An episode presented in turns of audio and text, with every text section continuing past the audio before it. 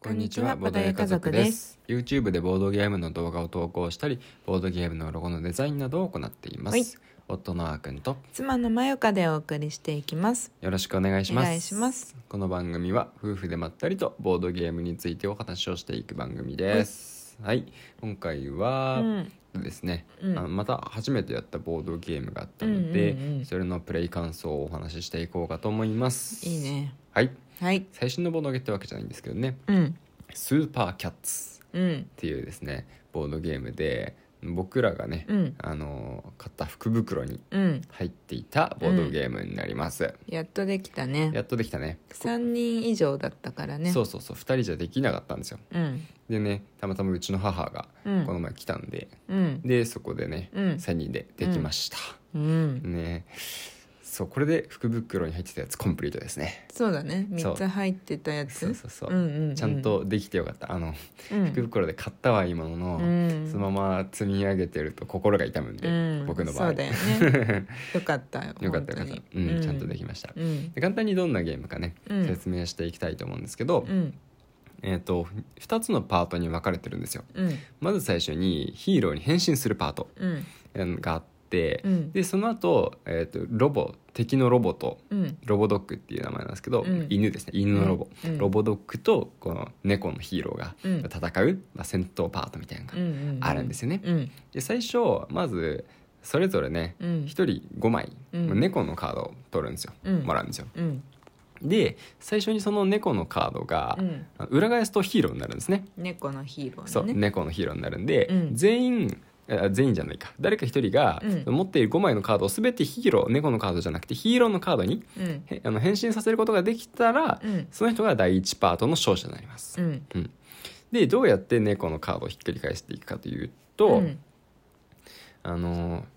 一斉のせいみたいな感じでうんあのなんじゃだっんけけんみたいな感じじゃないそうそうそう12の3みたいな感じで、うんえーなんて言うんだっけな掛け声スーパーキャッツそうそさのまスーパまよーキャッツそのま まスーパーキャッツって言って、うんうん一斉の背であのみんなで0から5までのうん数字を指で表すんですよね、うん0がグーで、まあ、最大が5、うんうん、でその数字で誰も誰とも被らずに、うんなおかつ一番高い数字を出した人が、うんあの猫をねうんあのひっくり返すことができるんですね。うんううんうんんでこう、まあ、つまりヒーローに変身させることができる。うん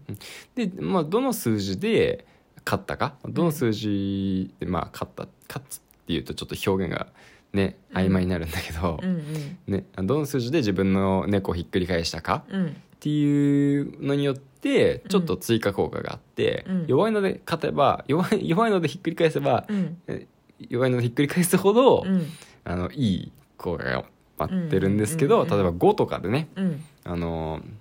自分がひっくり返すことになった場合は、うんなんかデメリットがあったり4とかもデメリットがあったりうんしますとうんいう感じなんです、まあ、そんな感じであうんのずっとスーパーキャッツスーパーキャッツって繰り返していって、うんまあ誰かが5枚猫をひっくり返すまでうんそれが続きます。うんうんうんっていうことですうね。ん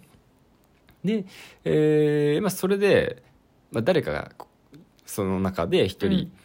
全員猫をヒーローに変身させるじゃないですか。うんうんじゃあ他の人はどうなるかっていうと、うん次悪役に回るんですよ。うんうんそう今まではヒーローを変身させることを頑張ってたのに、うんあもう無理だってなったらうん反逆して、うんいきなりねあの敵のロボット、いロボットの犬に乗り込むんですねう。んうんうんで今度はそのあのさっき1位になったうん猫を全員変身させた人対それ以外のプレイヤーになると、うんうん1対多人数のうん非対称のね、うん戦いが始まるわけです。うんでやることはでもほぼ一緒で、うんそう今度はね掛け声が変わるんですよ。うんローボードッグって変わるんですね。うんあので勝負してで1人しかいないうんヒーロー側の方はうん他の人と被っちゃダメうん逆にロボドッグ側の方は他の人とかぶあ他の人っていうかあのヒーローと被らせるように今度は指を出していきますうん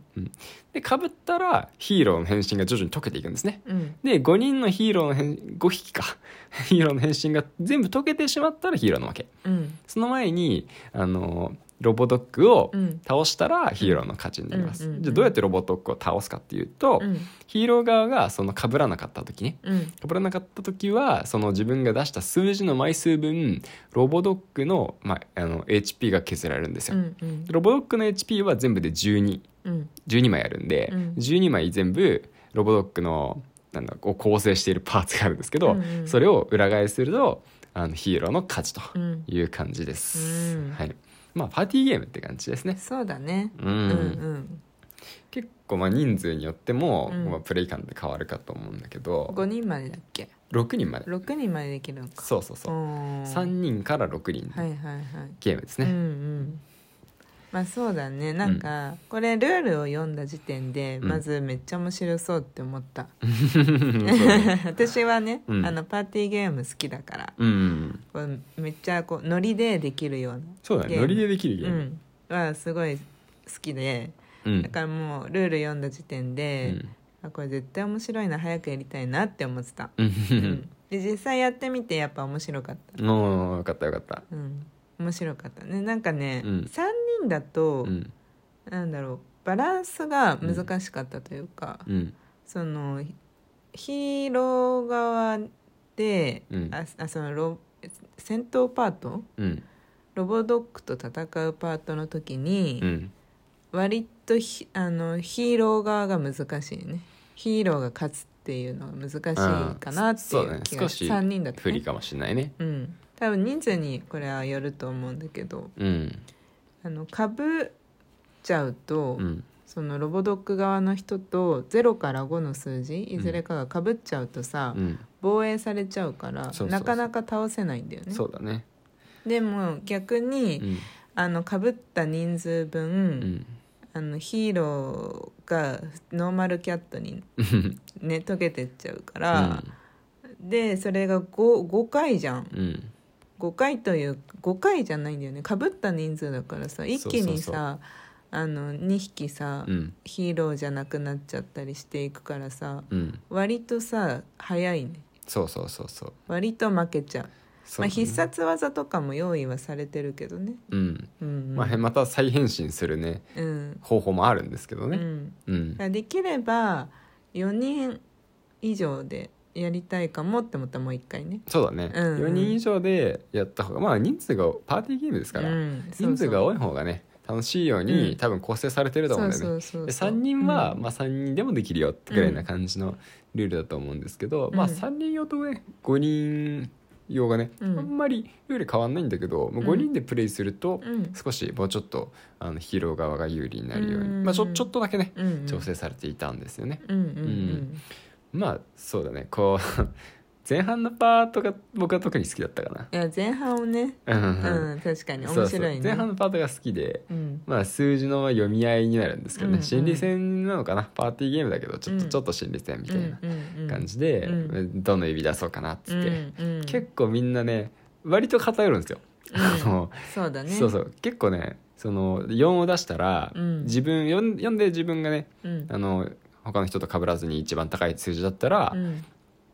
自分も1匹猫裏返すけど他の人の猫も1匹変身させないといけないみたいなうんうん効果があったりするんですけど、うんまあ、意外となんか他の人の変身させるの嫌じゃないですか。うんだからなんか最初の方は誰もね4出さなかったりしてたんですよね、うんうんうんでもなんか4出してなんかいい感じに進み始めたり人がいると今度途端にみんな4出しだとかね、意外と5は出さないとかね、 5はねうん難しいよね、だって5を出して勝っちゃったら、うん勝つというかまあそうなっちゃったら、うん次は絶対2を出さなきゃいけないんだよねそうそういうルールなんですよね。そうそうそうう5はねうん私も1回やってみたけど、うんもう次の時私は絶対2を出すって他の人は分かってるからさ、うんまあ、もちろん2は出さないじゃんそう3か4か5を出すんですよ。そうだねそうだよねだから、うんまあそこでうん2人がかぶってくれればうん勝つんだけど、うん、ねなかなか難しいねそうだねなんか出そう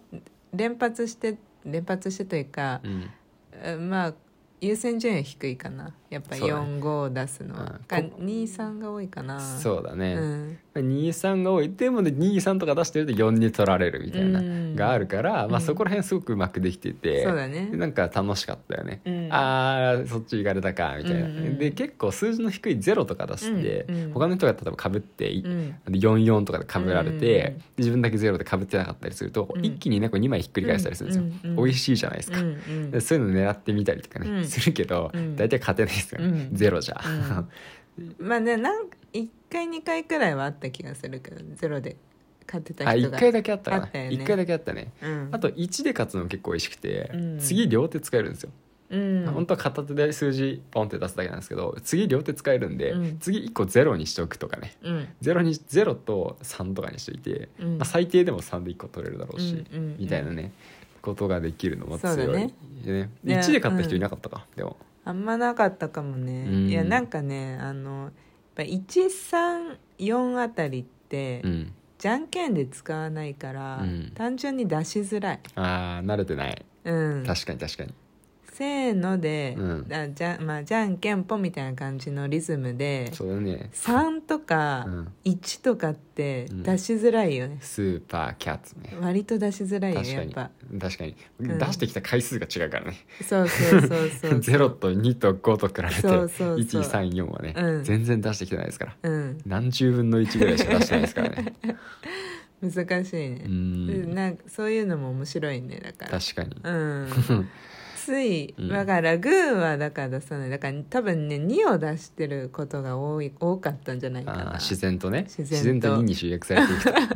なんか0と5はちょっと極端だしみたいなね、うん、そうそうあそう確かにそうかもうんうんまあ本当なんかちょっとネタゲーみたいな感じもあって、うん絵もなんか面白かったりするんで、うんうんうんなんかそんなそのガチな気分にならずにね、うんうん軽い気分でね、うんやって「わはは楽しかったね」ってできる、うんいいゲームでしたね。うんうん、面白かった面白かったです。はいはい、という感じで、うん今日はスーパーキャッツについてちょっと感想を話してみました、うんはい最後まで聞いていただいてどうもありがとうごございましたございますそれではまた次回お会いしましょうバイバイバイバイ